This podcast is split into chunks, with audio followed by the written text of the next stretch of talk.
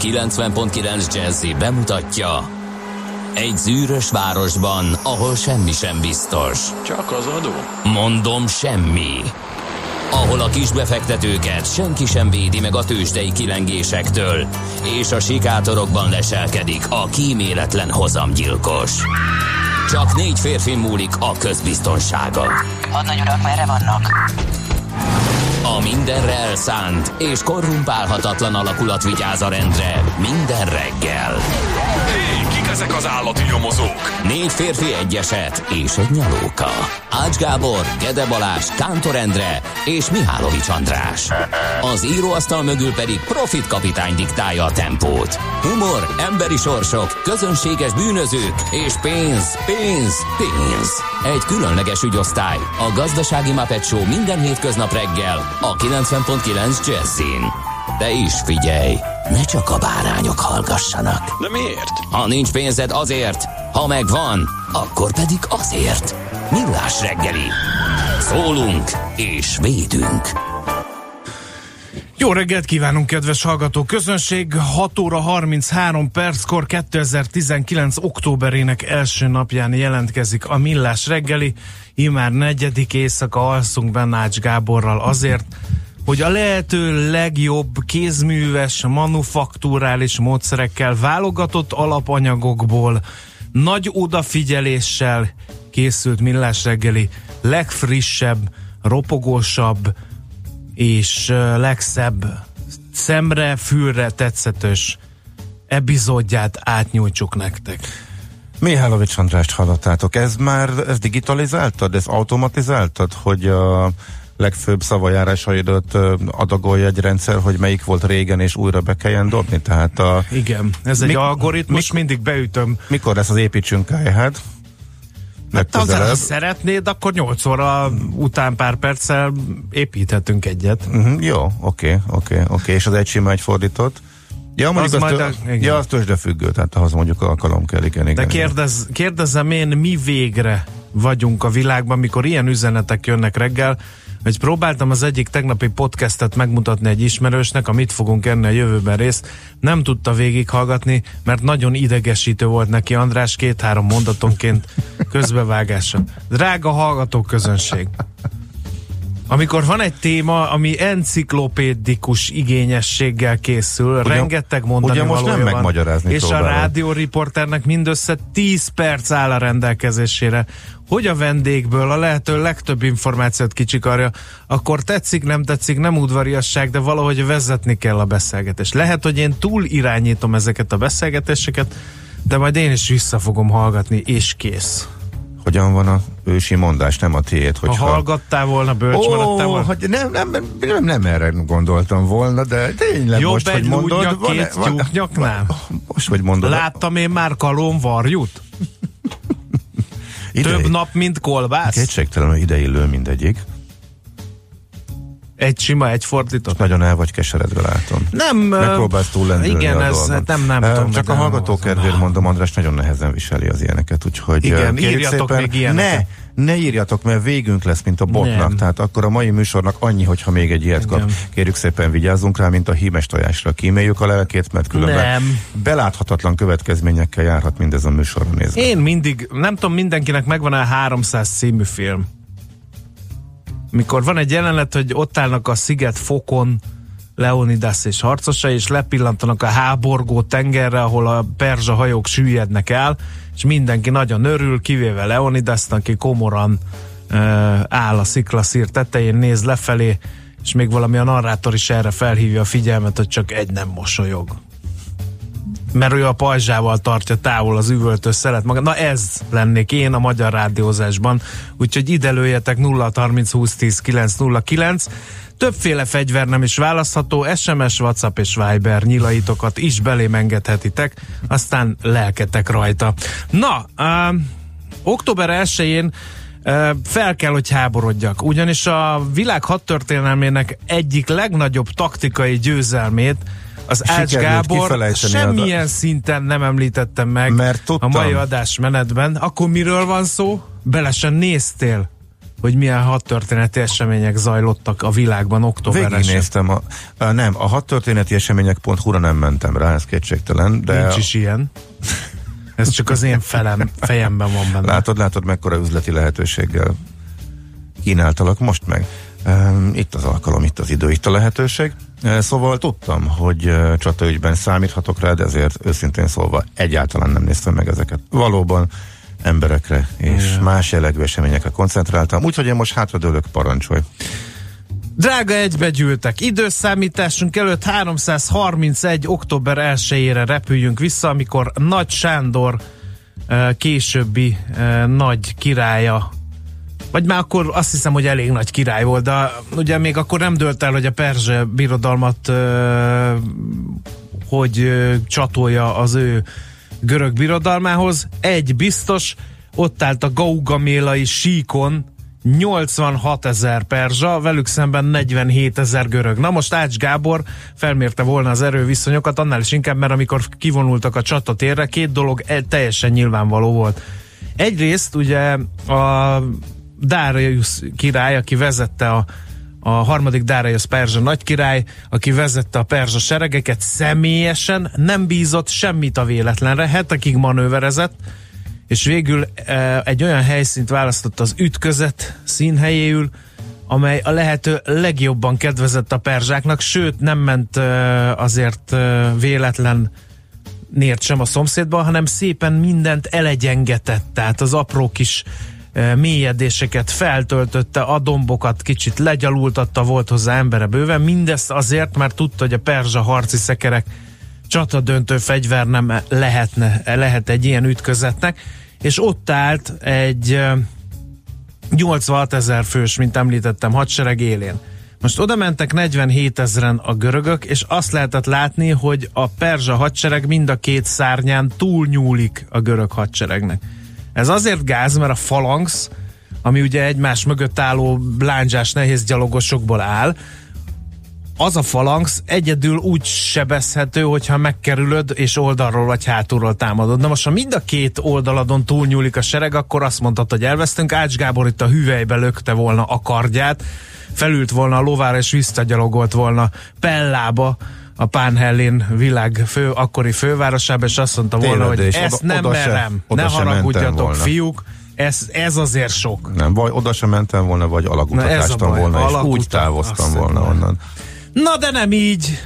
Nagy Sándor, aki nem véletlenül kapta a Nagy Sándor nevet, hát gyakorlatilag kiállt az ütközet, de mi az, hogy kiállt? Egész egyszerűen e, támadólag lépett fel, ami teljesen meglepte a perzsákat, ráadásul úgy, hogy még jobban széthúzta ezt a képzeletbeli arcvonalat, elkezdett így oldalra lovagolni. A te, ugye a makedónoknál csatadöntő fegyver nem az a barátok néven a lovassága volt a Nagy Sándornak, és elkezdett szépen, mintha nem lenne holnap, elindulni az egyik irányba. És hát a Darius teljesen természetes módon a lovasságát utána küldte, hogy akkor, akkor kövessétek fiú.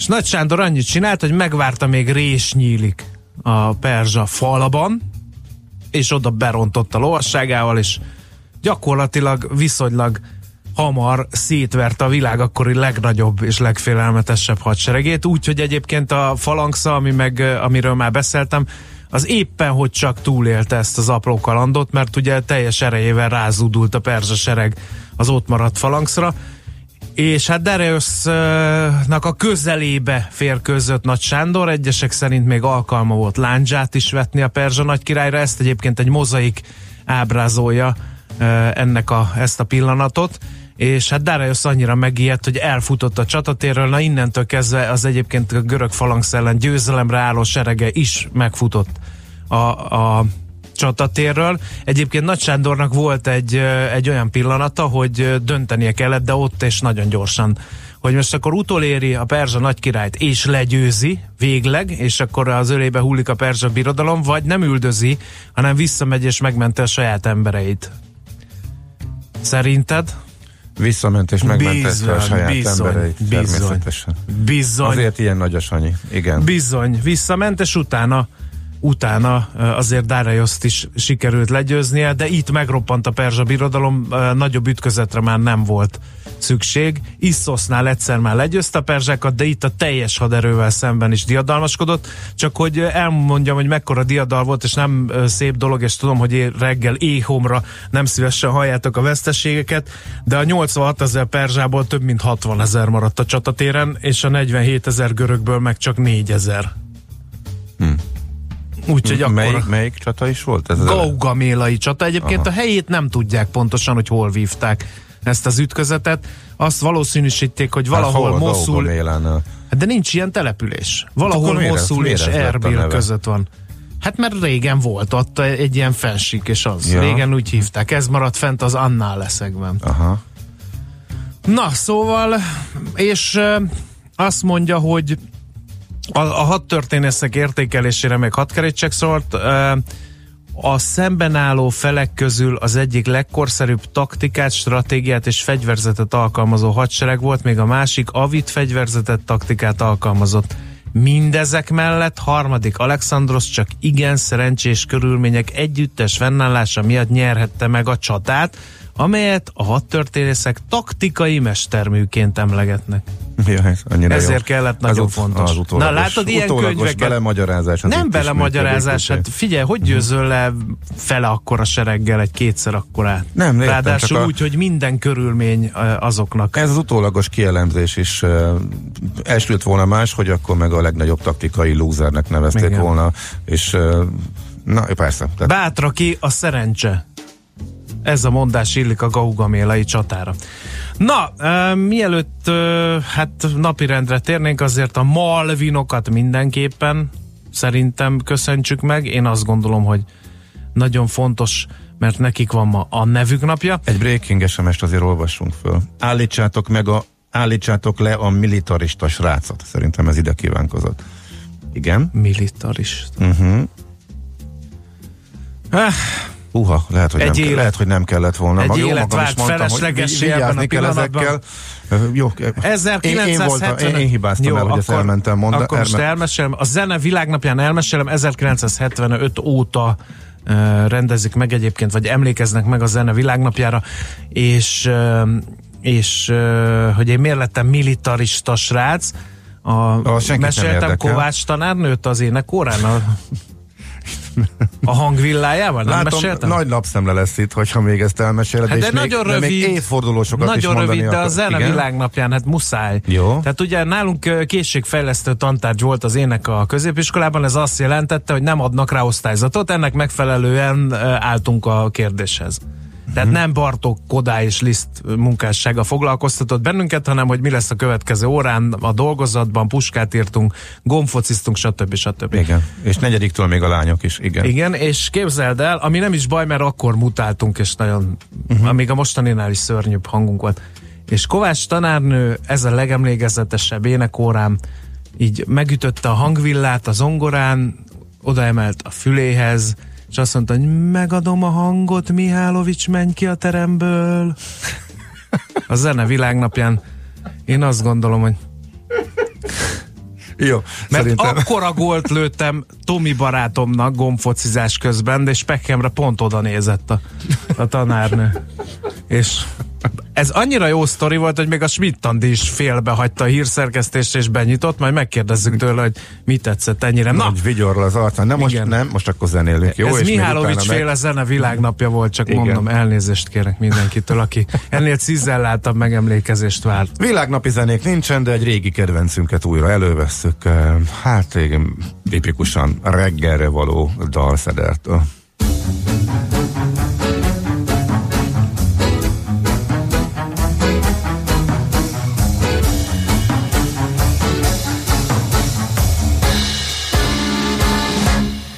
J'ai vécu de plus en plus pour toi.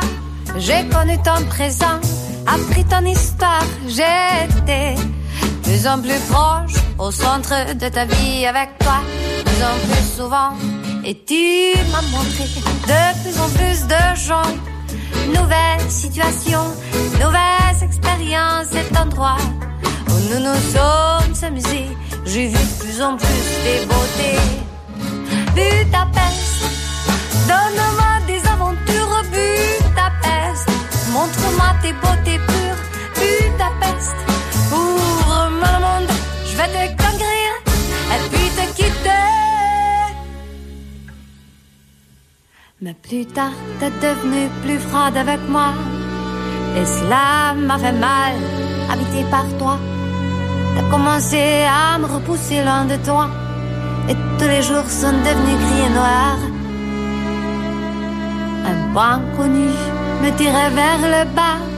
Je sentais que t'étais plus forte que moi. Je sentais que tu me briserais. Et que finalement, tu m'abandonnerais.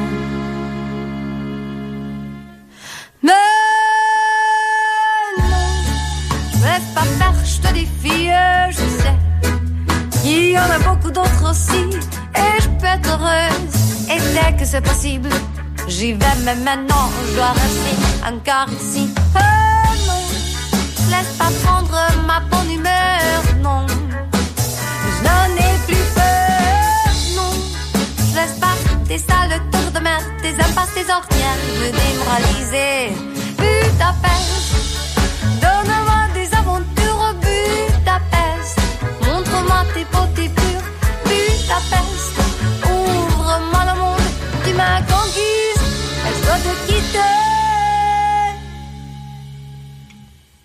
je me plonge encore dans ces dignes édifices de l'avenue.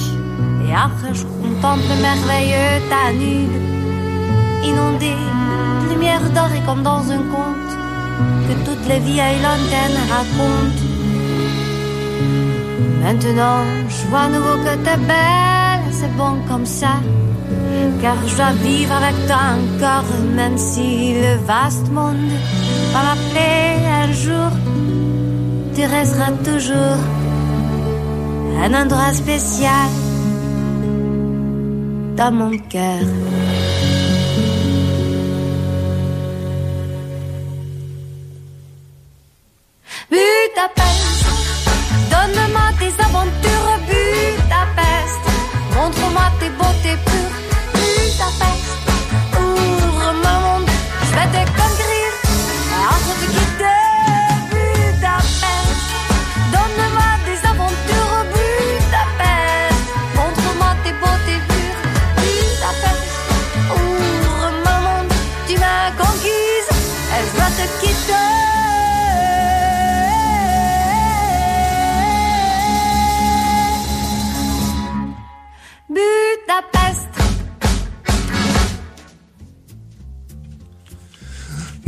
Lássuk, mit írnak a lapok, majd utána meglátjuk, hogy mit írnak a hallgatók is. Roller invázió fenyeget, riogat a Magyar Nemzet a címlapját. A szemünk előtt alakul át a világ nagyvárosainak köztük Budapestnek a közlekedése, ami az Egyesült Államokban lejátszódott, és az európai nagyvárosokban is megjelent, hamarosan mi is megtapasztalhatjuk. Ez azt jelenti, bármikor, bárhol, bármi szembe jöhet, és nekünk nem felháborodnunk, hanem alkalmazkodnunk kell. A világ sajtóban Scootergedonnak, a robogók Armageddonjának nevezik a jelenséget, amely többfelé heves lakossági tiltakozást váltott ki. Tiltás helyett átfogó szabályozásra van szükség, mondta el a Magyar Nemzet kérdésére az egyik hazai elektromos jármű megosztó vállalkozás vezetője. A szakember szerint most vagyunk az utolsó pillanatban, három autó, két robogó, két roller és két kerékpár megosztó működik a fővárosban, amikor még tudatformálással kialakíthatók azok a készségek, amelyek a békés egymás mellett éléshez szükségesek. Ó, tényleg. Jó reggelt kívánunk! Na, hát figyelj, csak földolgozták ők is. De ez megvan ez az apokaliptikus vízió? Na persze, ez a klikmágnes, azt úgy hívják. Igen, de ez egy nyomtatott lap címlapján van. Ja, azt hittem, hogy ez valami online cucc. Nem. Ja, tényleg Magyar Nemzet mondta az elején. Hát akkor ezek szerint el- eladás ösztönző így is. Na, Na, meglátjuk. hát figyelj, örülj, örüljünk, hogy valami odafért a Igen. propagandán kívül. Na, mi van még nálad esetleg? Hát én ezt a felmérést olvasgattam a 24.hu-n például arról, hogy a Budapest Závec researches ö, a lakhatásról, lakhatási kérdésekről, meg bérlakáspiacról. Már kicsit meglepődtem, mert nem gondoltam, hogy egyáltalán ebbe valaki így belenyúl. Nagyon fontos probléma, de ahhoz képest szerintem nagyon keveset beszélünk róla, meg még kevesebbet foglalkozik vele a sajtó. Itt a műsorban azért sokszor előkerült iszonyatos ingatlan áremelkedés után elvágtak egy generációt, tehát van, aki még mondjuk 5-6 évvel ezelőtt még tudott volna lakást venni, és úgy elment ez a hajó, mint a szél, hogy duplájára nőttek mondjuk a kicsit leegyszerűsítve a lakásárak is, és az albérlet árak is, és akkor a lakhatási helyzetről szerintem pont ennyit elég is beszélni. Ez nagyon-nagyon sok embernek jelent problémát, és főleg ugye a pályakezdők. És nem csak Magyarországon, és, ugye Németországon, Németországban, igen. Berlinben már felmerült, hogy az albérleti díjakat hatóságilag szabályozzák. Na, pont, erre, pont erre, erre kérdeztek rá. Ez, az, ez uh-huh. volt az mhm. egyik kérdés ebben a felmérésben, mindjárt oda is érek. Mindenki, tehát pártszimpátiától függetlenül több bérlakást akarnának a budapestiek, és arra a kérdésre, hogy igen, tehát hogy több lakást kellene fenntartaniuk a, az önkormányzatoknak és a fővárosi önkormányzatnak, mármint kerületeknek, 73% válaszolt igennel, és csak 19 mondta azt, hogy nem. A következő kérdés, hogy ja, ez az adóztatás, hogy a fél milliárd forintot meghaladó értékű ingatlanok tulajdonosainak a megadóztatása és a bevétel, az ebből befolyó bevétel bérlakásépítésre fordítása az mennyire lenne helyes? Itt még többen mondták azt, hogy igen, ez egy jó irány, 75 százalék, a három negyed azért ez eléggé e, brutális. Arra a kérdésre viszont, amit te is említettél, és Németországban is most e, forró téma, hogy a lakásbérleti árakba is belenyúljon-e az állam, tehát szabályozzák-e, szabályozza egészen konkrétan a fővárosi önkormányzat erre, már jóval megosztotta, lényegében 50-50, 45, illetve 47 százalék a maradék, aki a a szokásos nem tudja, nem válaszol, tehát e, itt teljesen megosztott ezzel kapcsolatban a budapestiek. Uh-huh nek az álláspontja véleménye. Na ezt figyel. az energiaszektor, az autóipar, valamint a híradás technikai és elektronikai ágazatból kerültek ki tavaly a legnagyobb bevétel produkáló magyar cégek. A magyar piac nettó árbevétel szerinti 10 legnagyobb szereplője összesen 22.077 milliárd forintot söpört be tavaly, és itt jön a meglepetés, tudod mi a lista vezető? A BP Európa ese fiók telepe. Ugye itt ült a cég illetékese, Aha, nem igen, oly rég. Igen, igen, igen. Árbevételet is tette szerintem. ki a top 10 bevételének 42,6%-át. Az megvan? Aha. Az kemény azért. Most már meg. Az elmúlt egy évben alaposan átrendeződött a legnagyobbak listája, négy szereplő kiesett, négy pedig friss belépő. A legnagyobb zuhanást a GE Hungary Kft. produkálta, tavaly már meg sem közelítette az élbolyt, mindezt a világgazdaság címlapján olvasom. És akkor még a végére napi.hu-nak a reggeli vezetője elképesztő, hogy mennyire adós, mekkora adósságban úszik a fővárosi önkormányzat, tehát a Budapest, az OTP által nyújtott hitelkeret nélkül nem is tudná finanszírozni a, a kiadásait. Eh, naponta kell szinte 100 milliós, sőt néha milliárdos segítséget kérni a pénzintézettől. Az önkormányzatok adósodottsága hónapról hónapra növekszik. Eh, kormányzati engedéllyel. Csak idén júliusban például 17,5 milliárd forintos folyószámla hitelt kapott a fővárosi önkormányzat az OTP banktól, úgyhogy ennek a és még rengeteg számmal folytatódik ez. Igen, egészen döbbenetes számok vannak ebben, úgyhogy ez pedig a napi.hu-nak a mai vezetője. Ezeket ajánlatok tehát a exkluzív anyagokat a mai lapokból.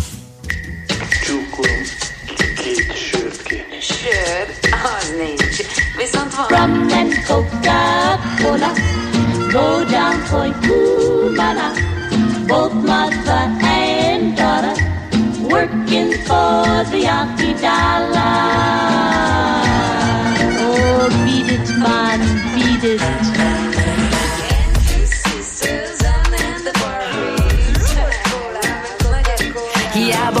A bor, az engem hidege hagy Nem jön be, hiába viszki, nekem nem örömös a ha Csak a kóla kell, a jégelnó meg kell a rum Meg a lébe buborék kell, erről szól a szom Mert a pénzemet DJ-vel a nótámat hajnalig húzatom Hogy Go down for you, mama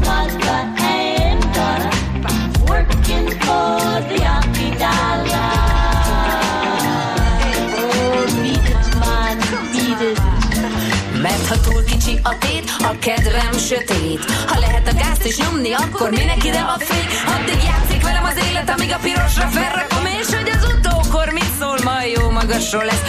Kicsi nekem a világ, kirúgom az oldalát, hát ha oda át, majd díjazzák az ember humorát.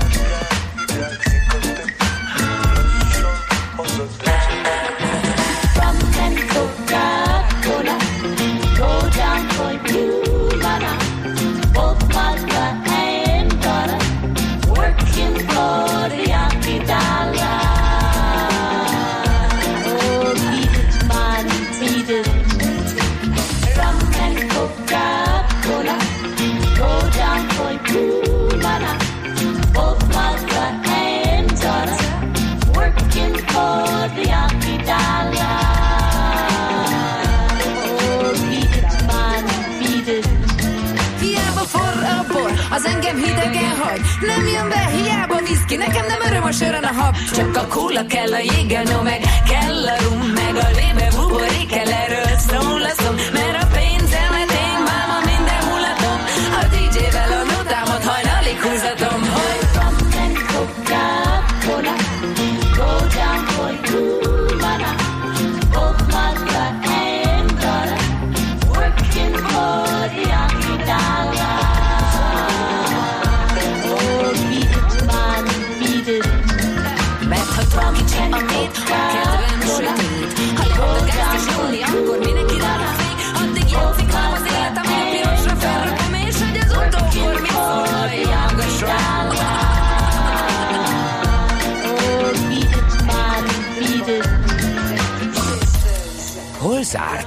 Hol nyit? Mi a sztori? Mit mutat a csárt? Piacok, árfolyamok, forgalom a világ vezető parketjein és Budapesten. Tősdei helyzetkép következik. Drága barátim, testvérek, a Bux szinte egyedüliként 7,1%-os mínuszban fejezte be a tegnapi napot 40.601 ponton.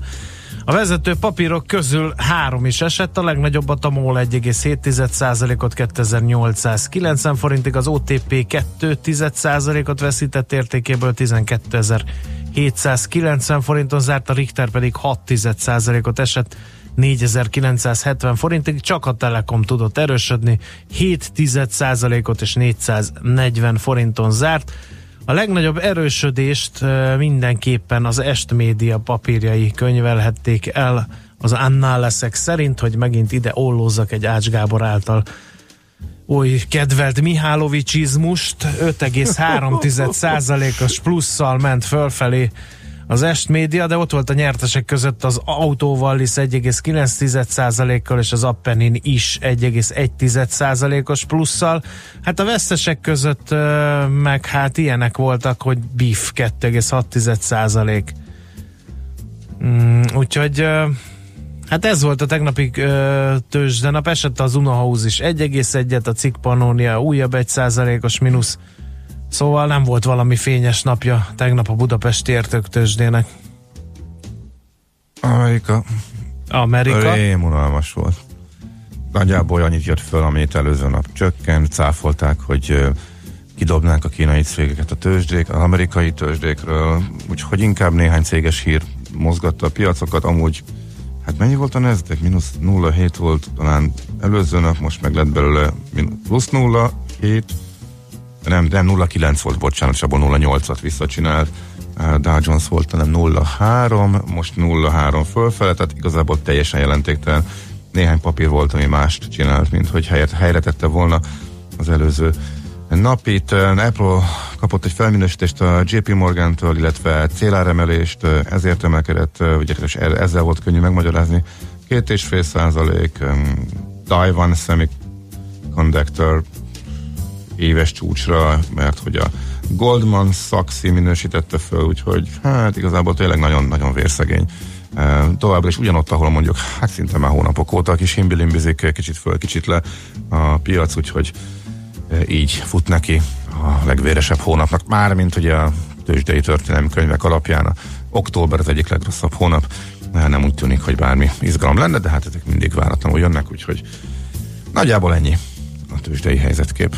Tősdei helyzetkép hangzott el a Millás reggeliben. No, hát azért a születésnaposokat külön is Jaj, de köszöntjük. tudtam, hogy még valahova besuvasztod. Nem árt, hogy ha tudjátok, hogy egy napon születtetek a NASA-val, az OECD-vel és a Duna TV-vel. És a Cartoon Network kimaradt? Jó, akkor a Cartoon Ne network is. október A NASA 1-én. 61 éves a mai napon, az OECD 58, a Duna TV és a Cartoon Network, az meg 27. Egy napon indult, a Igen. 92-ben. Igen. És uh, Jimmy Carter is ma ünnepli a születésnapját, miképpen uh, 120 éve született Bárdos Lajos, zeneszerző karnagy, és azt is tudni kell, hogy 72 éves lenne ma Som Lajos, a Piramis Együttes egyik oszlopa. Na, nézzük, Mi, hogy mi, indok, mi motiválta Schmidt Andit, hogy uh, Rolling, Benyisson. Rolling Stones-os Mondjuk a hírek. nye- nyelv, nyelves pólóval szórakoztasson minket, illetve kápráztasson el minket ma reggel. Mi motivált A, erre? po- a pólóválasztás, ez hogyan zajlik nálad reggelente? a ezt, ezt, már, ezt már kiválasztottam este reggel, nekem erre nincs. Jó, Jó, akkor nem az este- időzítésre voltunk elsősorban kíváncsiak, a hanem a, kérdés Hát ez most, a ez most egy, módszertanra. hát ez most uh, az volt, hogy ki lett vasalva szép magyarosan az összes ruha. Ez volt legfölül. Na, nem, Végre. Végre. illúzió romboló. Végre. Na jó. Na, okay. 0 30 20 10 9 0 9 uh, jó reggel Cseper Gödöllő útvonal ma is akadályok nélkül járható, bizony nem a csajom, a szerelmem válaszol 24 órás átfutási idővel a szerelmes futár, Ugye, ugye? mert én lecsajoztam a Én szerelmet mondtam ezúton. neked, ugye, én- és én, én már kérek. akkor felhívtam a figyelmedet, hogy nem. Ideális forgalmi viszonyok között lehet közlekedni Gödről Pestre minden szakaszon. A Szerencs utcai lámpát menetből abszolváltam. 28 perc a menetidő zuglóba. Aktív érdeklődéseteket köszönöm M kartásra vonatkozóan, ma jól aludt. Írja D. Kartás. Állítsátok le a militarista srácot, azt már Ács Gábor röhögött eh, rajta egyet. Nem, ne állítsátok le a militarista srácot, mindig rendkívül érdekesek a hat történeti előadásai, egy napi csata rovat rajongó. A kérdés most akkor mi legyen? Tényleg döntsétek már el. Aztán a harctéri mozaik ásza, hogy a csata hevében leképezi a dárdavetés pillanatát, tehát ez nyilván nem ott a mozgó mozaik készítők voltak, hanem utána elmesélték, vagy elképzelte a művész. Aztán Maci Nekesereg, te is benne vagy a Millás legjobb négy műsorvezetője között, és már majdnem dobogós vagy egyébként. Nagyon. Köszönjük, Ez ezt ez, ez kell überelni, igen, igen. Ez, ez már egy jó szint. Igen. Anno a várjuk. 90-es évek végén a mountain bike is gyűlölt eszköz volt az erdőben itthon. Egy személyes megjegyzés ma is az, miképp a crossmotorosok, vadosok, terepjáró autósok, és úgy általában véve az üvöltözős turisták Mihálovics András idézetét hallották, És az egész zárójelbe világ van Mihálovics zárva. Andrásnak ha olyan pillanat. Nem, van. egyszerűen nagy, ah, na mindegy, ah, nem akarok már több sztorit elmesélni. Napi csatát nekünk igen, igen, igen. Aztán, eh, na, szóval ezek jöttek, lehet még színesíteni üzenő falunkat szóvirágokkal 0 30 20 10 9 0 9 Schmidt-Andi hírei jönnek. Műsorunkban termék megjelenítést hallhattak. Kétféle ember van széles a hazában. Az egyik szereti a funky zenét, a másik imádja. Amikor a négy negyedre a riff nyolcados, az minden csak nem papados. Amikor a fúvósok recsegtetik, a kongás lelkes emberi, mindenki tudja, hogy sodor a funky. Amikor a zene mellett két hang nagyot alakít, télen is fűt a rövid ujjúink. Ez nem lehet más, mint a funky feeling. Itt, itt bármi lehetséges, ha kell báránybőrbe bújik suri, de annál sem kell félteni, ott savazza Imrét, ahol éri. Na de komolyra ordítva, funky feeling minden pénteken este héttől Bárány Annával és Suri Imrével. Tudod, a funky feeling szeret téged. Hallottál már a Bitcoinról? És az Ethereum, Ripple, Litecoin, Monero megvan? És azt tudod, hogy milyen technológia hajtja ezeket a kriptopénzeket? Hallgassd minden kedden fél nyolc után pár perccel a kriptopénzek világáról és a blockchain technológia híreiről szóló rovatunkat. Kriptopédia, hogy értsd is, mi hajtja az új devizát. A rovat szakmai partnere a MrCoin.eu kriptodevizaváltót üzemeltető Mr. Coin Limited. Reklám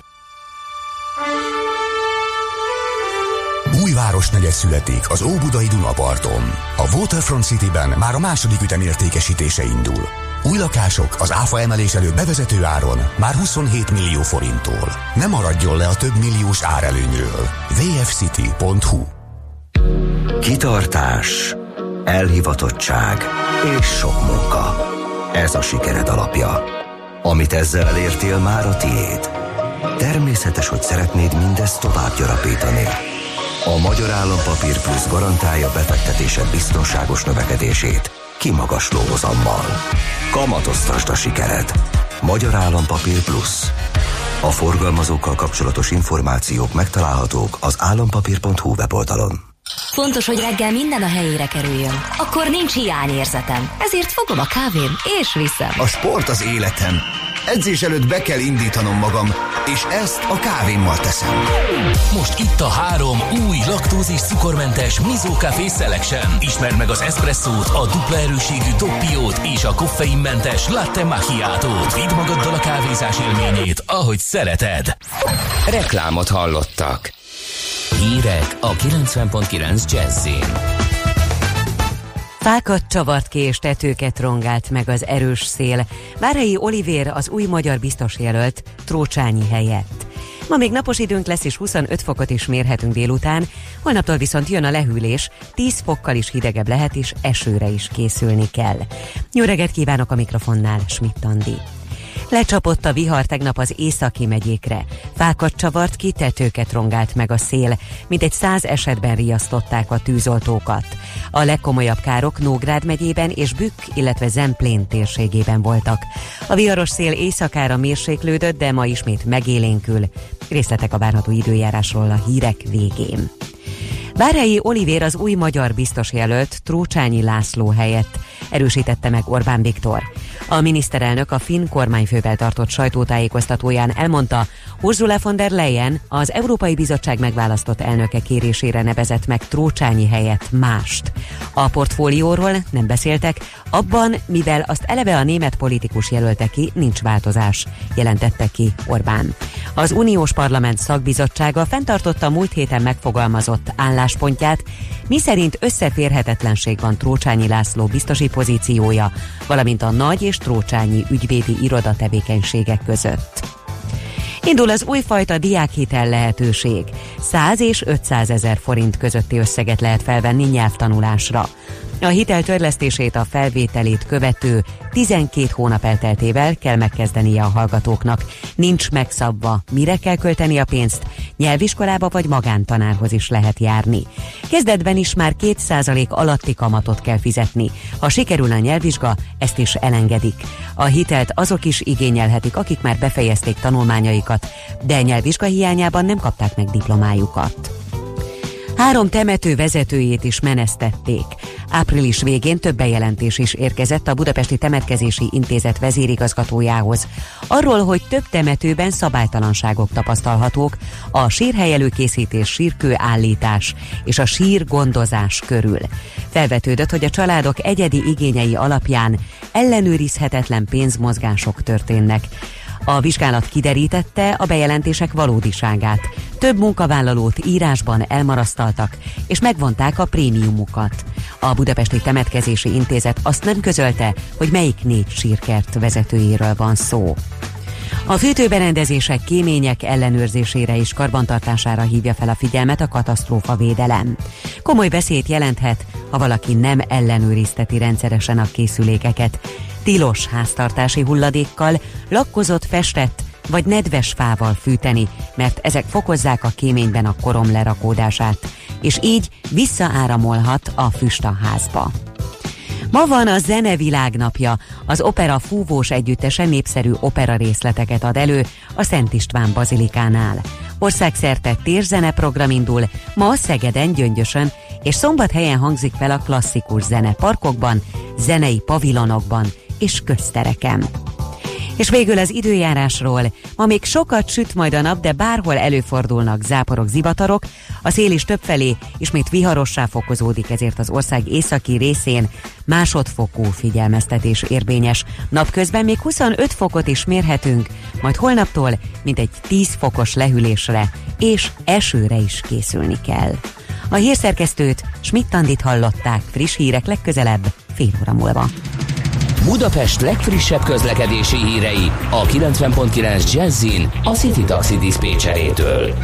Október első munkanapján köszöntöm Önöket, jó reggelt kívánok! Nyer a forgalom Budapest utcáin, jó tempóban haladhatnak a most útnak indulók, viszont akik a városba tartanak, mert számíthatnak rá, hogy lassul a forgalom. Ahogy minden reggel ma is lassabb tempóban készüljenek a Sziget Miklósról, Halásztelekről és Dunaharasztiból az m autóútra érkező autósok. Csepelen a második Rákóczi Ferenc úton 15-20 perces araszolásra kell számolni. Erős a forgalom az M3-as autópályán a 60 a Bagi és a Gödöllői szakaszon, az M2-esen Göt térségében a négyesen ülőnél, a tízes főúton, a Solymári körforgalomnál. Közben itt van néhány mai forgalomkorlátozás, kertészek okozhatnak útszűkületet a 8. kerület Kőbányai úton az Orti tér és a Könyves Kálmán körút között, Kőbányán a Harmat utcában, a Kéknyelő utca és a Kada utca között, és Újpesten a Szilágyi úton, a Görgei Artur utca és a Fóti út között. A 18. kerületi Gyömrői úton kifelé a Csévéző utcától szakaszosan lezárják a külső sávot burkolatjavítás miatt. Balesetről is kaptunk hírt sajnos kollégáinktól. Óbudán a Bojtár utcát, a Kunigunda útja és a Huszti út között zárták le baleset miatt. További balesetmentes közlekedést és jó rádiózást kívánunk. Egy óra múlva friss hírekkel újra jelentkezem. A hírek után már is folytatódik a millás reggeli. Itt a 90.9 jazz Következő műsorunkban termék megjelenítést hallhatnak.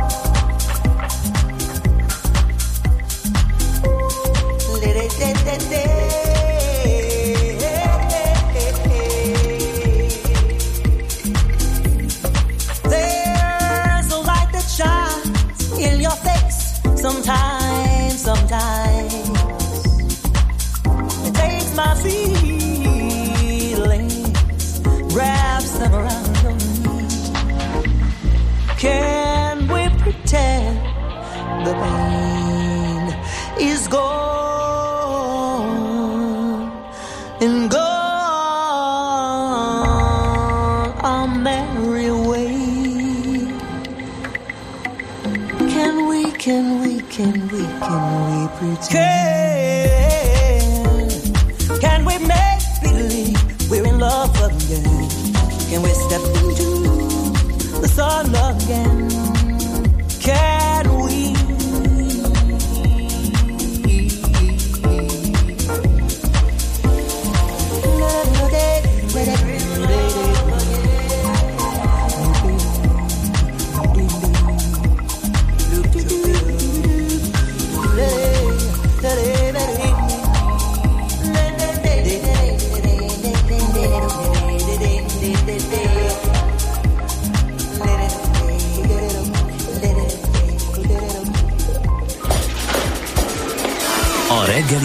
rohanásban könnyű szemtől szembe kerülni egy túl szépnek tűnő ajánlattal. Az eredmény krétával körberajzolt tetemes összeg. A tethelyen a gazdasági helyszínelők, a ravasz, az agy és két füles csésze és fejvállalakzat. A lehetetlen küldetés megfejteni a Fibonacci kódot. A jutalom egy bögre rossz kávé és egy olyan hozamgörbe, amilyet még Alonso Mosley sem látott. Millás reggeli, a 90.9 Jazzy Rádió gazdasági mapetsója. Vigyázat! Van rá engedélyünk! Főtámogatónk a GFK Hungária Kft. GFK, a technológia alapú adatszolgáltató. 7 óra 17 perc, nagyon jó reggelt kívánunk, kedves hallgatóink! Ez a Millás reggeli a 90.9 Jazzy Rádió Nács Gáborral. És Mihálovics Andrással. 0630 20 10 909 SMS, WhatsApp és Viber számunk is. Ez jött egy remek közlekedési információ úttörőként írja Miller, hogy a négyes út Pest felé Monortól halad, mint Erik az angolna. Csak itt nem biztos, hogy partot érünk. Az okát is, ha megírja Miller, azért külön kisötös zölddel beírhat az ellenőrző füzetébe a reggelt a 16. kerület félpályás útlezárása Csányi Bank közelében már most finom az araszolás, írja Endre hallgató. E, és e, hát kérek szépen a legtündéribb hallgatói SMS-t is megkaptam. András, ez feltűnt már a többieknek, hogy hozzád kapcsolódik a legtöbb és legviccesebb komment? Azaz valószínűleg te hiányoznál legjobban a hallgatóknak, ez sem egy utolsó szempont. Csak így tovább. Köszönöm Ez szépen. a reláció Bár- bár analízisben, ez a D vagy C, tehát ha az eleje igaz. Igaz, igaz, nem. Igaz, nem igaz, igaz. igaz, ig- összefüggés nincs. Igaz, nem igaz, és semmi összefüggés nincs. Igen. Az a D, hogy hogy van, tehát nem, Várjál, az nem ezért A, és nem az igaz. az, azért, mert az András provokálja ezt ki, és ugye ez az éltető ereje, tehát azért tegyük hozzá, Igen, hogy egy... hogyan is működnek itt a dolgok. Agent provokatőr vagyok, ugye ezt akartad mondani. Lánynételre imádom, hogy Mihálovics András meséli a csatákat, ha nem tudom meghallgatni, rá, akkor később rákeresek az interneten, és meghallgatom. Kedves hallgatók, ne A etessétek, hölgyek. ne etessétek tovább, ez lenne a szeretetteljes kérésem, jó? Jó, hát mintha hája Na, ellenben van két fontos közlekedéses témánk, amelyekről megígértük, hogy szakértői segítséget kérünk, úgyhogy ez jön most. Budapest, Budapest, te csodás! Hírek, információk, érdekességek, események Budapestről és környékéről.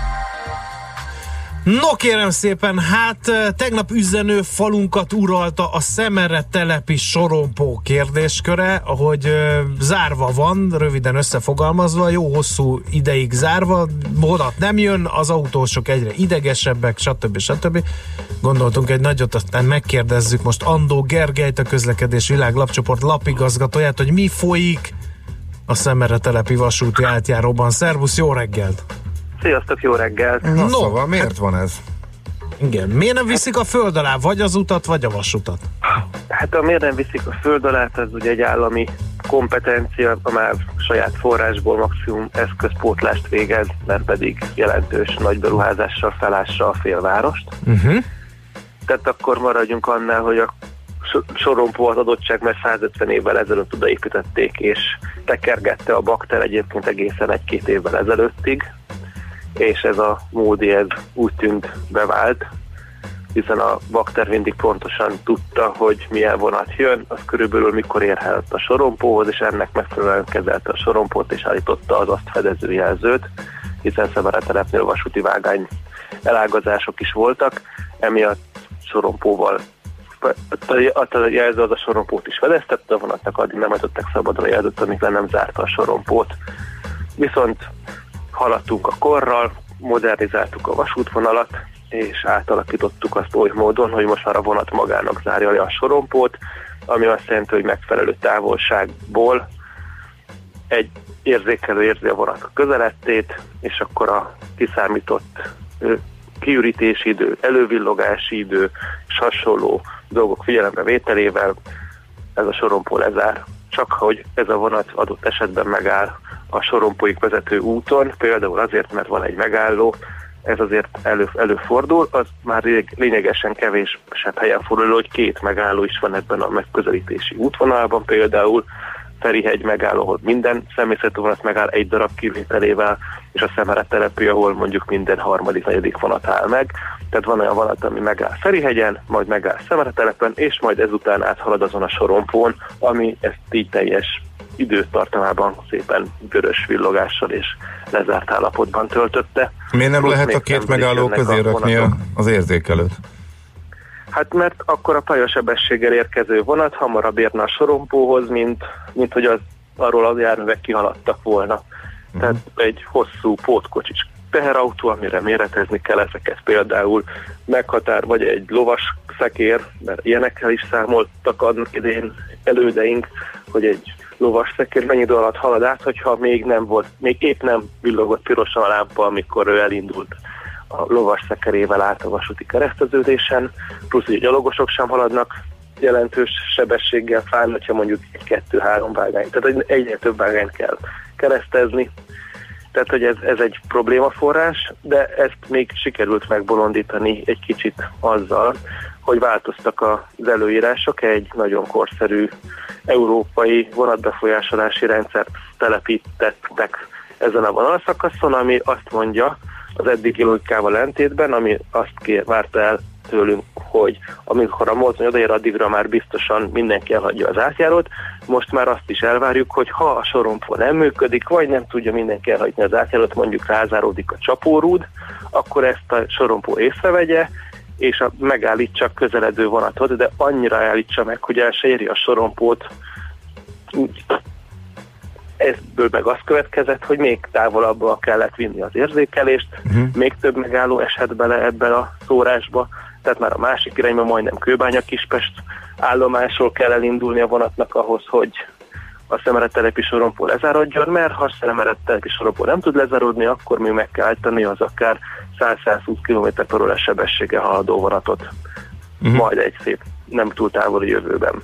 Oké, okay, és, Egyébként ez és, a és probléma iszonyat nagy a, nagyon a forgalom előfordul. Mhm. Több helyen előfordul a budapesti elővárosban, mert mindenütt ezzel a logikával építették új sorompókat, tehát eddig azt tapasztalt, hogy egy perccel a vonat érkezés előtt lezárt, vonat elhaladt, felnyílt, és mindenki boldog volt, most pedig azt, hogy 4-5 perc, ugyanaz, ami korábban egy volt, mert a vonat szép lassan bemegy a megállóba, ott átsorog, egy percet elindul, talán még egy másodikba is megáll, és ez mind amiatt van, mert a rendszer arra számol, hogy a pályasebességgel haladó vonatot is meg tudja állítani, adott esetben, hogyha műszaki hibát érzékel a sorompóba, uh-huh. mert ez egy ugye nagyon uh-huh. veszélyes műtárgy, tele vannak a Jó. internetes Mi lehet a megoldása? Mi lehet a megoldása ennek az egésznek? Mert hát ugye egyre ideg, hát ahogy nő a forgalom, egyre többet az európai szabályozás ezt a kérdést, hogy akinek ez nem tetszik, önkormányzott állam, hogy ilyen szigorúak a vasúti szabályok, az építsen magának alul felüljárót. Tulajdonképpen ez az egyetlen az utasok számára is érzékelhető jelentősége a vasúti nagyberuházásoknak, amikor sorompókat váltanak ki alul felüljáróval. Mondjuk ez történik Rákos keresztúron például, ott most egy épül egy ilyen tárgy, egy nagyon forgalmas kereszteződésben, de a többiben mondjuk nem épül, ott pedig ugyanez a hatás fog megismétleni, ugyanezzel a berendezési logikával, hogy mondjuk két-három Rákos Csaba, Csaba új telepi megálló, megálló vonat miatt le fog zárva lenni órákra, vagy nem órákra, de hogy 15 percekre a sorompó hiszen egyébként mindez egy sűrű vonatközlekedéssel is párosul ráadásul teljesen másokból kifolyólag. Írják a hallgatók, hogy a Ferihegyi átjáró bezzeg rendesen működik, illetve amerikai filmekben látjuk, hogy a sorompó lemegy és a vonat rögtön jön, ott miért működik?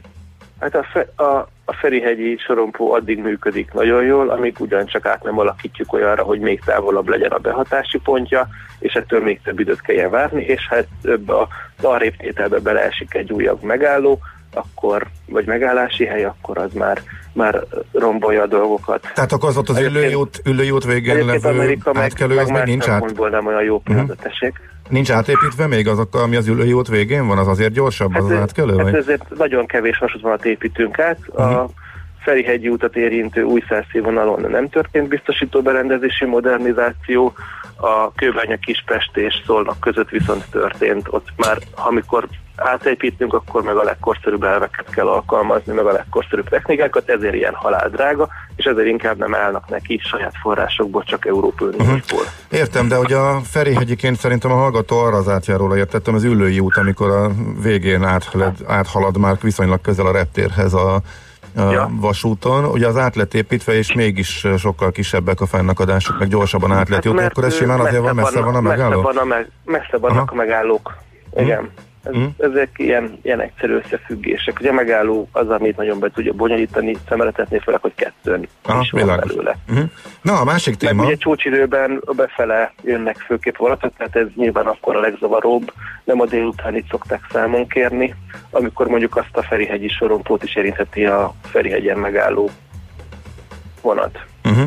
Oké, okay. akkor viszont a másik témára gyorsan kanyarodjunk át. Ez a három vágányosítás, ami azért került a figyelem középpontjába, erről már korábban beszéltünk, hogy elkezdték megjelölni a Hamzsabégi úti sétányon a fákat, és attól tartanak a lakók, mert petíciót is írtak, hogy ne legyen park kivágás, meg hogy, hogy meg lehet-e ott oldani úgy, hogy megmaradjanak a fák, megmaradjon a park, ezt a három vágányosítást. De kezdjük onnan, hogy miért is van erre szükség, illetve hol tart ez a projekt, hogy három vágány legyen Kelenföld és Ferencváros között, meg hogy ott van a híd is, hogy az arra is vonatkozik, ez hol tart? Igen, hát ez az ország legforgalmasabb állomás köze, gyakorlatilag nagyon intenzíven használják mind elővárosi, mind távolsági, mind nemzetközi vonatok, úgy a személyszállításon, mint a tárforozásba.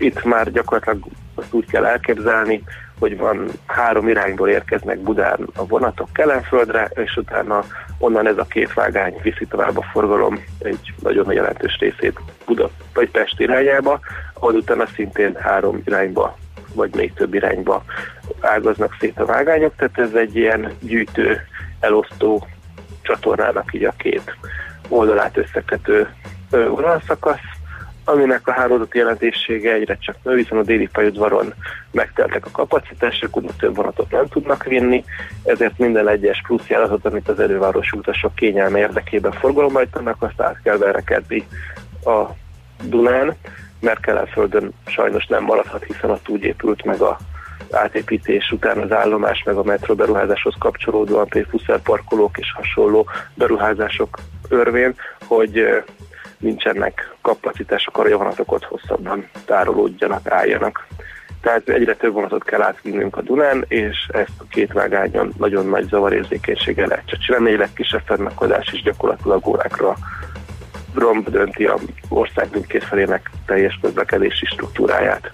Uh-huh. És ezt a érzékenységet próbálják egy harmadik vágányon csökkenteni, viszont ugye a vasútba így szeretjük a szimmetrikusabb dolgokat, tehát hogy az egyik vágányon erre, a másik vonalra ez, érezzük, hogy ez robosztus, ha egy vágányon a pálya, akkor ott a egymást kell megvárni, tehát itt a harmadik vágány csak egyfajta puffer szerepet tud betölteni, hiszen négy vágány kéne ahhoz, hogy itt mind a kettő teljes értékű megoldást legyen, tehát amelyik időszakban több járat megy egy irányban, ott, ott az a két vágányt igénybe veszik, egyfajta kvázi gyorsítósávként, a gyorsabb vonat el tud menni a lassabb mellett ezen a plusz harmadik vágányon, ezzel valamennyi kapacitás nyerhető, de ha ez a tendencia tovább folytatódik, akkor ott a negyedik vágányt is előbb-utóbb meg kell építeni, de hát ezek nagyon nagy költségek, viszont eleink gondoltak erre az eshetőségre, ezért MÁV kezelésében van az a földterület, ami a vasúti vágány két oldalán ehhez szükséges.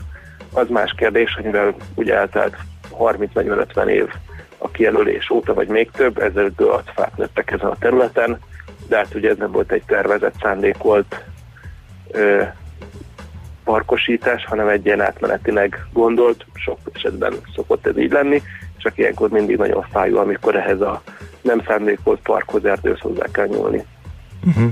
És hol tart most a dolog, ez a mostani megjelölgetés, akkor ez elkezdődött valami, tehát akkor indul az építkezés, vagy hogy hol tart a... Hát az építkezés több szakaszból áll, az első fázis a maga a Dunahíd építés, ugye nagyon messze van ettől a területtől még, Utána a második fázisa lesz az, hogy ezt megépítik ezt a töltést és az újabb harmadik vágányt a teljes szakasz mentén.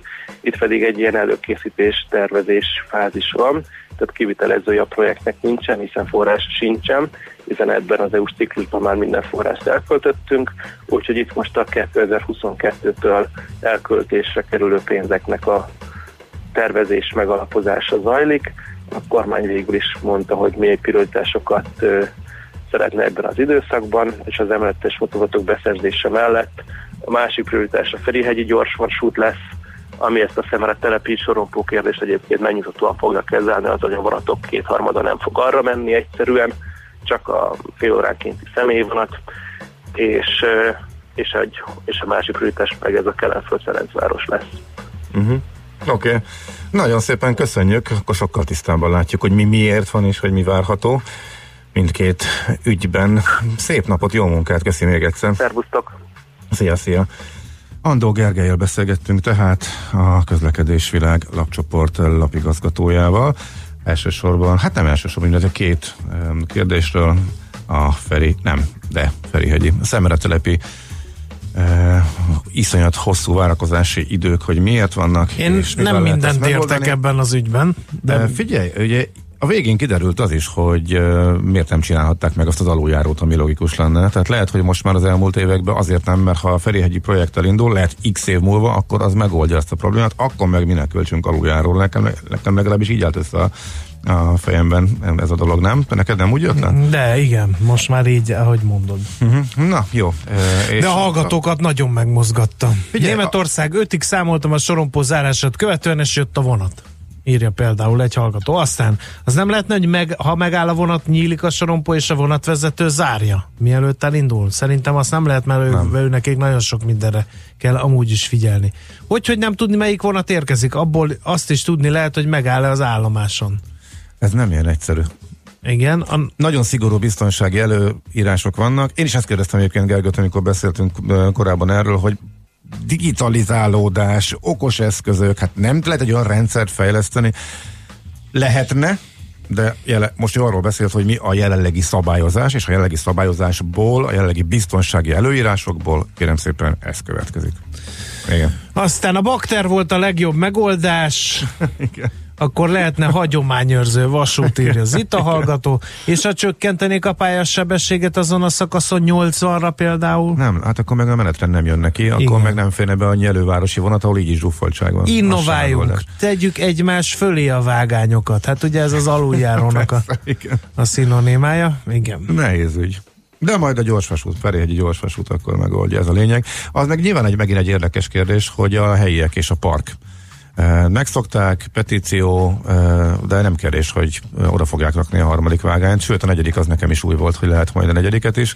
Ebből nyilván a lakosság tiltakozni fog, de hát itt megint több millió ember érdekel szemben néhány tízerével, aki szeretné megtartani a parkot, ez mindig súlyos, ugye amikor a helyieknek kárt okozó, hogy az ő életminőségüket esetleg valamennyire negatívan befolyásoló dolog miatt ragaszkodnak, és pa...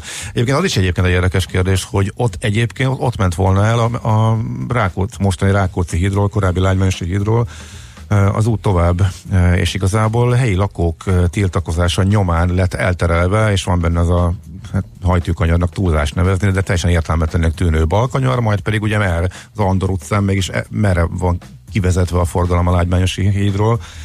Ott is ez azért volt, mert a helyi lakók tiltakoztak, és ez sikerült annak idején elérniük. Hát nagyon úgy tűnik, hogy ez most már a harmadik vágányjal nem fog sikerülni, mert hogy egyszerűen nincs rá más megoldás. Na jó, akkor várjuk továbbra is az észrevételeket. Persze 06 30 20 10 909. Haladunk tovább. Nekünk a Gellért hegy a Himalája. A millás reggeli fővárossal és környékével foglalkozó rovata hangzott el. Műsorunkban termék megjelenítést hallhattak. Happy Hours a 90.9 Jazzin minden hétköznap 16 és 19 óra között. Híres, érdekes, különleges vendégek, színház, múzeum, mozi, utazás, könyv, koncertek, útinfók, gazdasági, tőzsdei hírek, és még sok minden más. Happy Hours. Itt a 90.9 Jazzin minden hétköznap 16 és 19 óra között. Üdvözlöm Önöket, Jazz Kovács László vagyok. Ma délután a Happy Hours-ben 17 óra után vendégül látom Rábocki Jankát, a Julius Main Hungary marketing vezetőjét, akivel a kávé világnapja kapcsán beszélgetünk majd a Meet with Poem eseményről. Semmi sem olyan értékes, mint a jó munkaerő. Egy vállalat arculatát és jövőjét a munkaerő határozza meg. Mindegy, hogy kis cég vagy multi, hogy felső vagy középvezető, hogy fizikai vagy szellemi dolgozó, minden szinten a leginkább alkalmas emberre van szükség. Hallgasd a Millás reggeli rovatát, a munkaerőpiacot aktuálisan érintő és a vállalati döntéshozókat foglalkoztató témákról. Emberi tényező, a Millás reggeli munkaerőpiaci rovata minden pénteken fél nyolc után pár perccel. A műsorszám támogatója, a hazai felnőtt képzési piac meghatározó szereplője, a Training 360 Kft. Reklám Október 18 és 23 között 18. Liszt Fesztivál a Gödöllői Királyi Kastélyban. A kibővített műsorkoncepció által bepillantást nyerhetünk Liszt életművének sokoldalúságába, zenei örökségébe. Fellépők Drahos Béla és a Weiner Száz Kamarazenekar, Ránki Fülöp, Kolonics Klára, Klukon Edit és Ránki Dezső. Zenei feltöltődés a történelmi falak között. Kedvezményes jegyek a www.királyikastély.hu-n és a jegy.hu rendszerében. Újra itt a Monpark Shopping Days. Üdítő kedvezményekkel és változatos kínálattal várjuk október 3-a és 6-a között. Keresse a kuponfüzeteket a Monpark információs pultjánál, vagy töltse le a Monpark weboldaláról. Szerezze be a szezon legjobb darabjait, és vásárlásával nyerje meg a heti nyeremények egyikét, vagy akár a fődíjat egy utazás Provence-ba. Inspiráció, stílus, kedvezmények. Monpark Shopping Days. Részletek www.monpark.hu Találós kérdés. Mi az, ami tavaly is volt, meg azelőtt is, meg azelőtt is, meg azelőtt is, és idén is lesz? Igen, a Jazzy Fesztivál. Októberben megint élményorgia zenekavalkád, stílus és szenvedély a Momkultban, a Club de Berugász, a Kraken Smart, a Nyúl Hammond Band, valamint Gájer Bálint közreműködésével. Írd be a naptárba már most, október 4-e, 5-e, Momkult Jazzy Fesztivál. Jegyek már kaphatók a momkult.jegy.hu oldalon. Az esemény támogatója a Previtál macska eledelek gyártója. Previtál, macskából jeles. Reklámot hallottak. Rövid hírek a 90.9 Jazzin. 80-an vették meg a névjegyzékben szereplő adatokat. Az október 13-ai önkormányzati választáson induló jelöltek és jelölő szervezetek megvásárolhatták a névjegyzékben szereplők név és lakcím adatait. Ennek feltételeként igazolniuk kellett, hogy 149 ezer forint adatszolgáltatási díjat befizettek a Nemzeti Választási Iroda számlájára.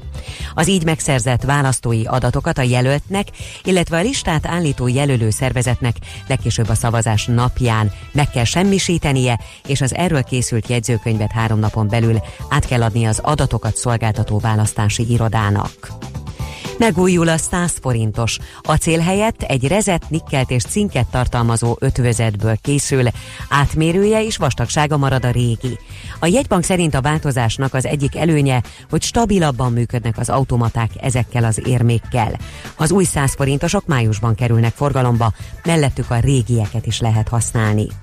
Két forinttal csökkenti a benzin, és ugyancsak két forinttal a gázolaj literenkénti nagykerárát a MOL holnap. A benzin átlagára így 389 forintra csökken, a gázolaj 415 forintba kerül majd a magyar kutakon.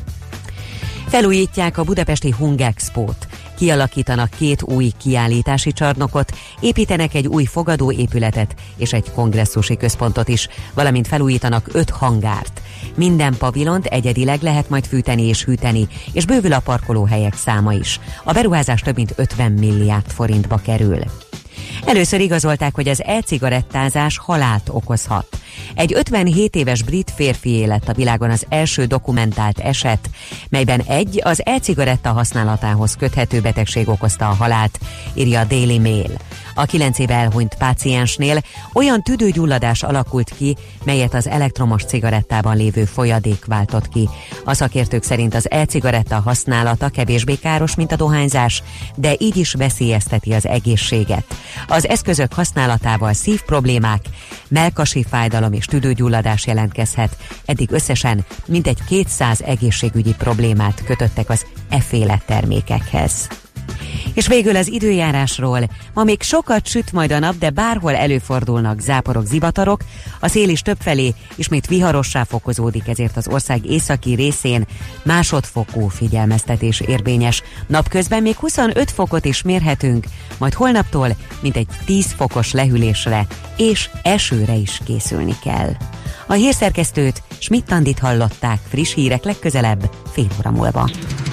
Budapest legfrissebb közlekedési hírei, itt a 90.9 jazz a fővárosban tart a műszaki mentés és a helyszínelés a harmadik kerületben a Bojtár utcában, ezért a Kunigunda útja és a Huszti út közötti szakaszt lezárták. A 118-as autóbusz azonban már az eredeti útvonalon közlekedik. Telítettek a sávok az M1-es és az M7-es autópálya közös bevezető szakaszán az Egér úttól és tovább a Budaörsi úton, az M3-as autópálya bevezetőjén az M0-as autóúttól a Szerencs utcáig, az M5-ös autópálya bevezető szakaszán az autópiactól, valamint az Üllői úton befelé az Ecseri út előtt. Torlódásra készüljenek a 10-es főúton befelé az Örömi körforgalom közelében, a 11-es főúton az m 0 autóúttól a Pünköstfürdő utcáig, valamint a Budakeszi úton és a Hűvös-völgyi úton a Szilágyi Erzsébet fasor előtt. Zsúfolt a Szerémi út és a Budafoki út befelé a Rákóczi híd előtt, a Tétényi út, a Bartók Béla út és az Andor utca előtt, valamint az Egér út az Andor utcánál befelé. Lezárták a Bérkocsis utcát a Víg utcánál, mert forgalomcsillapító küszöböt építenek mától. A Bérkocsis utca és a Víg utca is mindkét irányból Zsák utca lett. Mától Rákos Csabán 269-es jelzéssel új közlekedik Rákos Csaba vasútállomás és a Színes utca között. Szegi Dániel, BKK Info. A hírek után már is folytatódik a millás reggeli, itt a 90.9 jazz Következő műsorunkban termék megjelenítést hallhatnak. Következzen egy zene a millás reggeli saját válogatásából. Mindenkinek, aki szereti.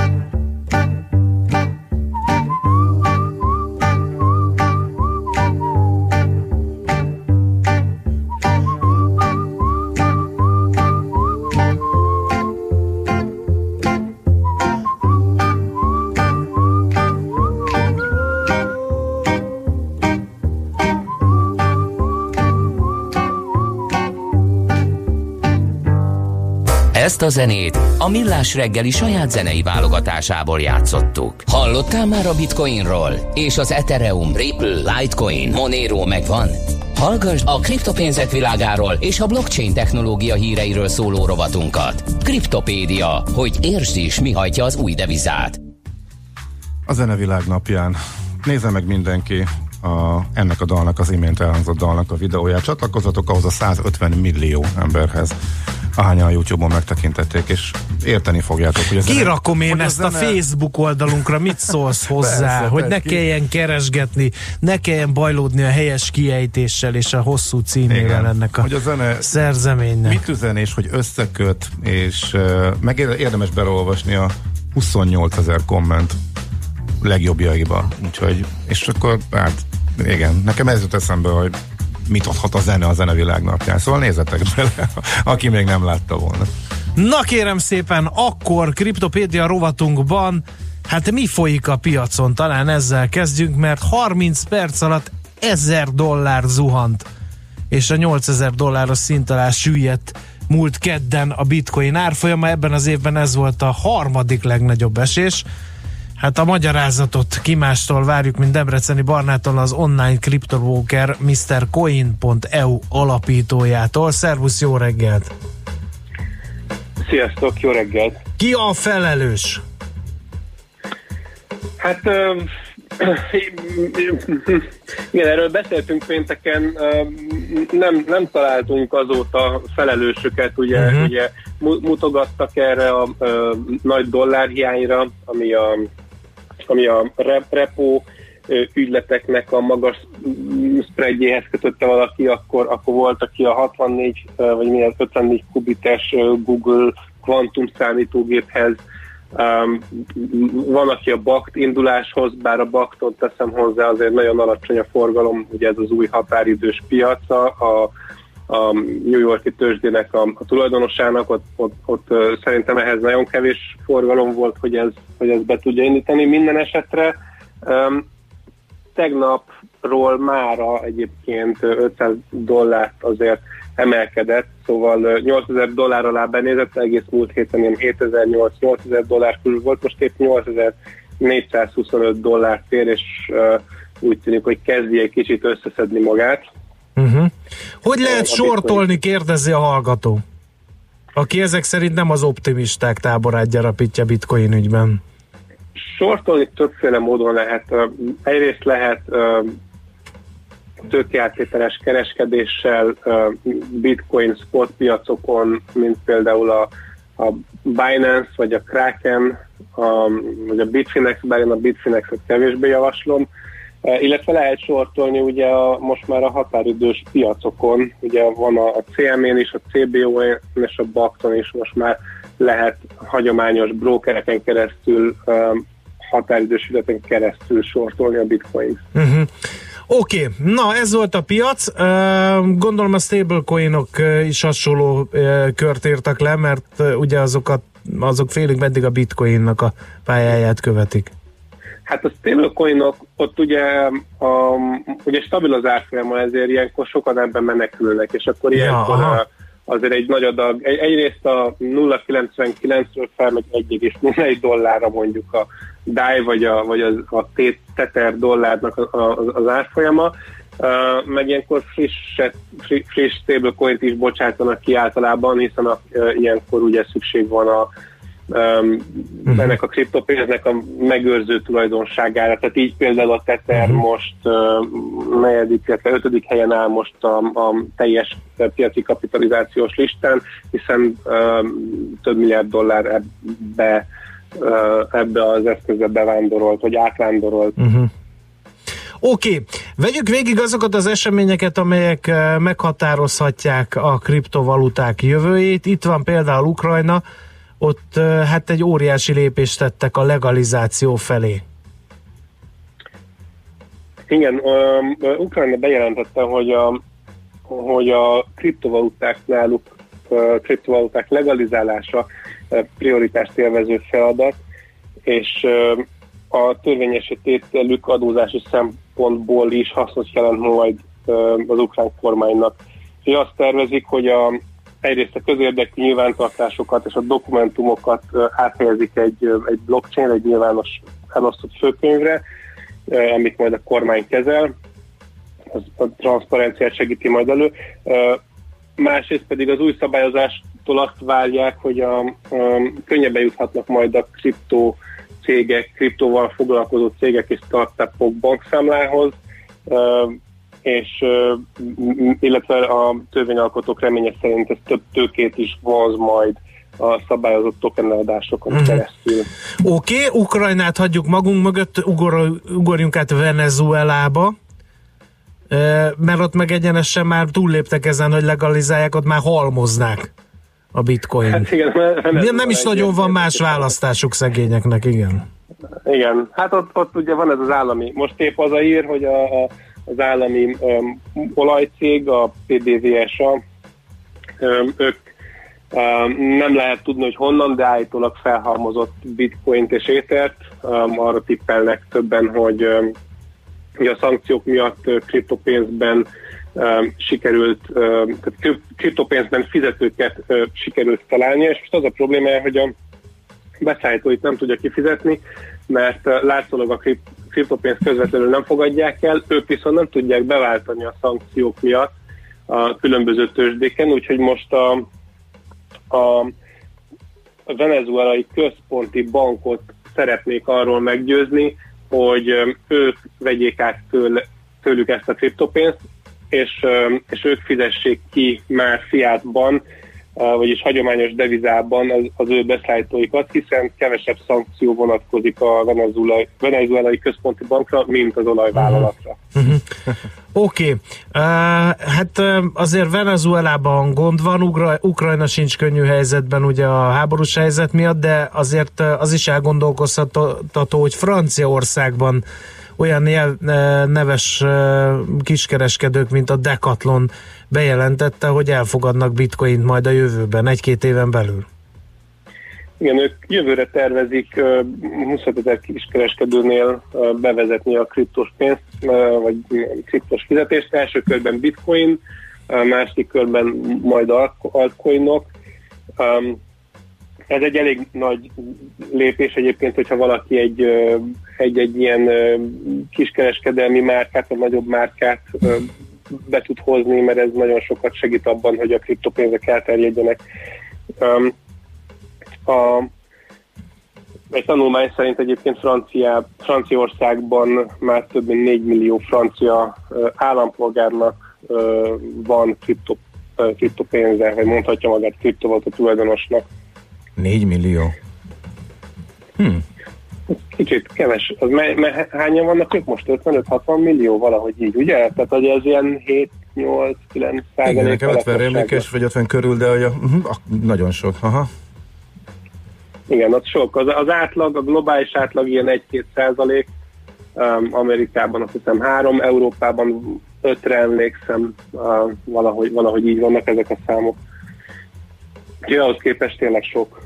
És nagyon pikáns hírt hagytunk utoljára, a Mediciek is fantáziát látnak a kriptodevizákban. Igen, azok a Mediciek, ugye Európa bankárai voltak egy időben, de most nem Európában, hanem Por- uh, van egy Medici bank. Um, igen, ott, ott indítanak egy, egy új bankot, akik kifejezetten fintech startupokat és kriptos cégeket szeretnének kiszolgálni, és ők azt mondják, hogy a kriptovállalatok azok nagy pénzmozgásokat generáló ügyfelek közé tartoznak, és hogyha őket képesek kezelni, akkor, akkor bármit képesek kezelni. Lehet, hogy ez a részükről nem is hangzik nagyképűen, mert ezzel foglalkoznak végül is több száz éve. Minden esetre az a céljuk, hogy, a, hogy um, 2020 első negyedévében induljanak, és, és három év alatt elérjék a, a, az egy milliárdos, uh, egy milliárd dolláros betét és eszközállományt. Uh-huh. Oké, okay. nagyon szépen köszönjük a hírcsokrot, megint csak érte, ér... Na. Honfeledlete, én feladtam. Megint csak, megint csak érdekes, érdekes és, informatív volt. És informatív volt, hogy egy Mihálovicsizmussal én is akkor be tudjak csatlakozni, de szép, szép napot kívánunk, szia, szia! Szép napot nektek! Szia. Sziasztok! Na, hát érthető módon a Barnabás is kinevetett bennünket. Én csak annyit tennék oda, ide, oda a végére, hogy eh, Franciaország már 66-nál tart, 66 millió az egyetlen állam, ahol nő, vagy szinte az egyetlen állam Európában, vagy Nyugat- Nyugat-Európában, ahol növekszik a népesség. Na, gyorsan menjünk tovább. Kriptopédia, a millás reggeli új devizarobata hangzott el. Hírek és érdekességek a kriptopénzek és blockchain világából. Essa é uma das muitas histórias que acontecem comigo. Primeiro foi Suzy, quando eu tinha lambreta. Depois comprei um carro, parei na contramão.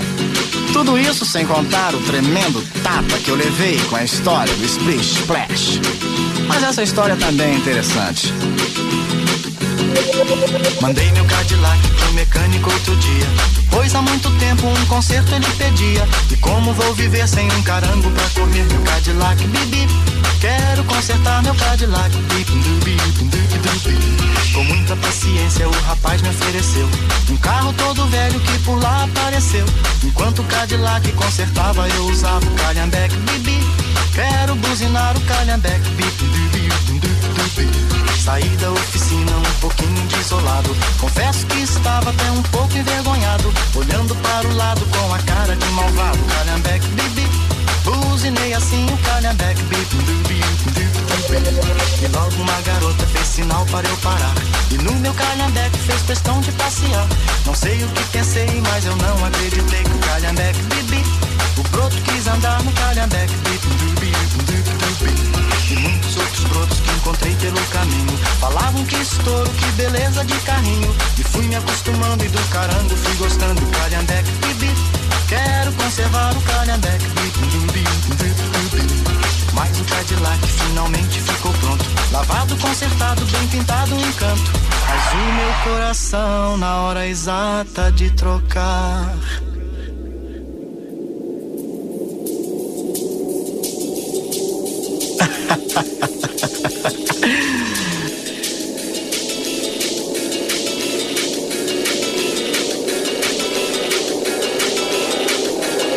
O calhambeque bip bip Meu coração ficou com calhambeque bip du bip du du bip Bem, vocês me desculpem, mas agora eu vou me embora Existem mil garotas querendo passear comigo Mas é por causa desse calhambeque, sabe?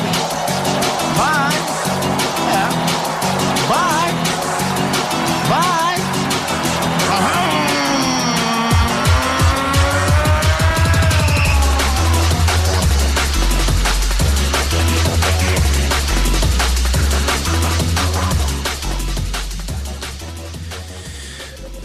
Hallgató kérdezi, köszönöm, hogy foglalkoztatok a Szemere telepi sorompó témájával. Most kapcsoltam be az a rádiót, meg lehet-e hallgatni valahol majd online az adást? Igen, fönt van a millásreggeli.hu oldalon az egész adás, ott nem csak ezt, hanem bármelyik más reggelt vissza lehet hallgatni, csak erre tudunk buzdítani a nagy érdeműt. Na kérem, minden második embernek problémája van az egészségértéssel.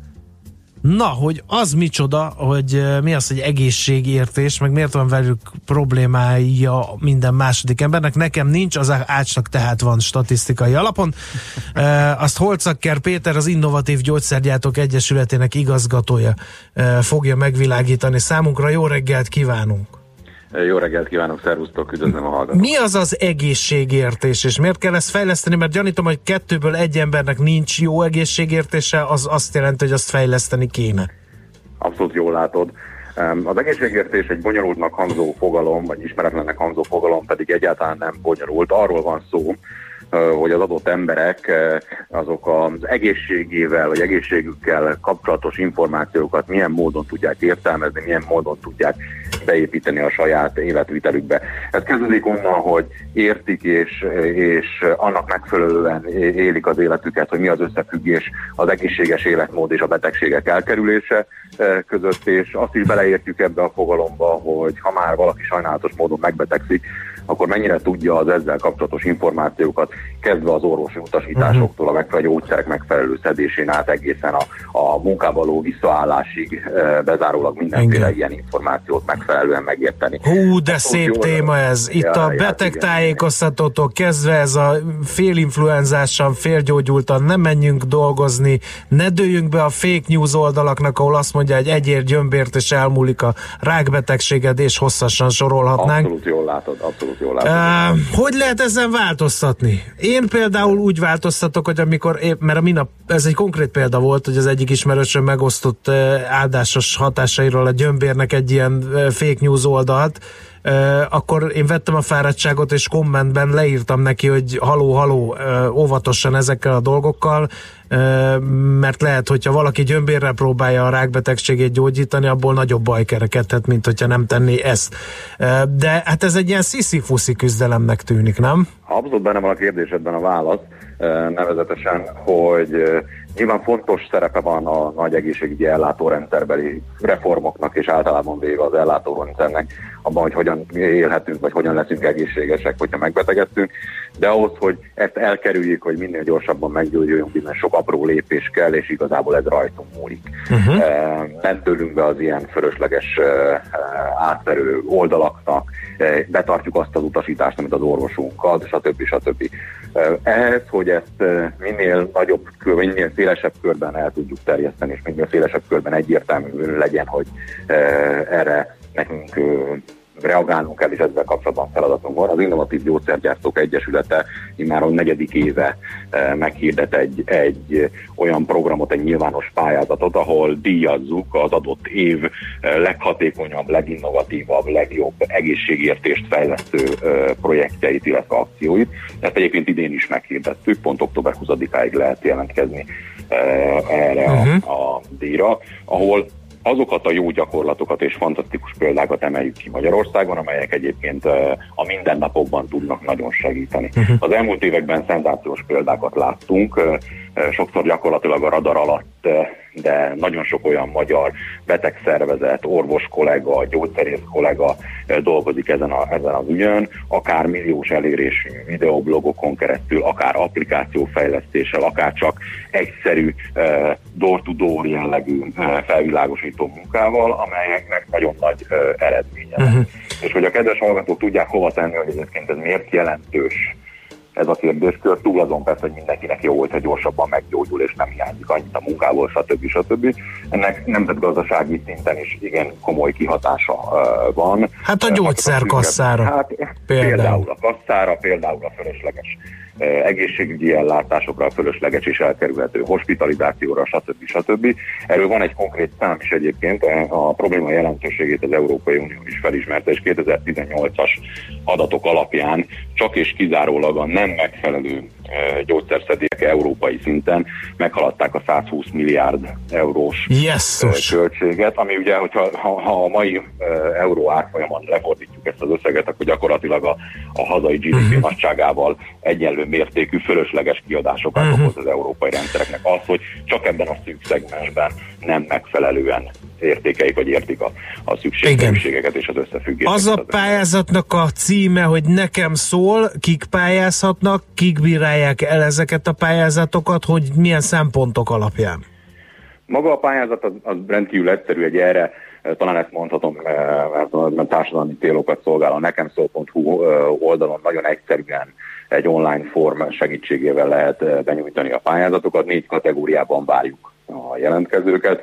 Egyrészt az egészségügyi intézmények, egészségügyi szakemberek kategóriájában, a második a, az egészségügyben, vagy a tágabban értelemben vett társadalmi szervezetek vonatkozásában, betegszervezetek, alapítványok, egyéb állami intézmények, külön kategória ö, szolgál a média kommunikáció, a kommunikációs ipar ö, szereplői számára, és idén először az egészségipari szereplők számára is megnyitottunk egy külön kategóriát, felismerve azt egyébként, hogy Magyarországon a betegedukáció és általában az egészséget és fejlesztését szolgáló programok jelentős része valamilyen egészségipari szereplő által szervezett vagy szponzorált tevékenység. Uh-huh.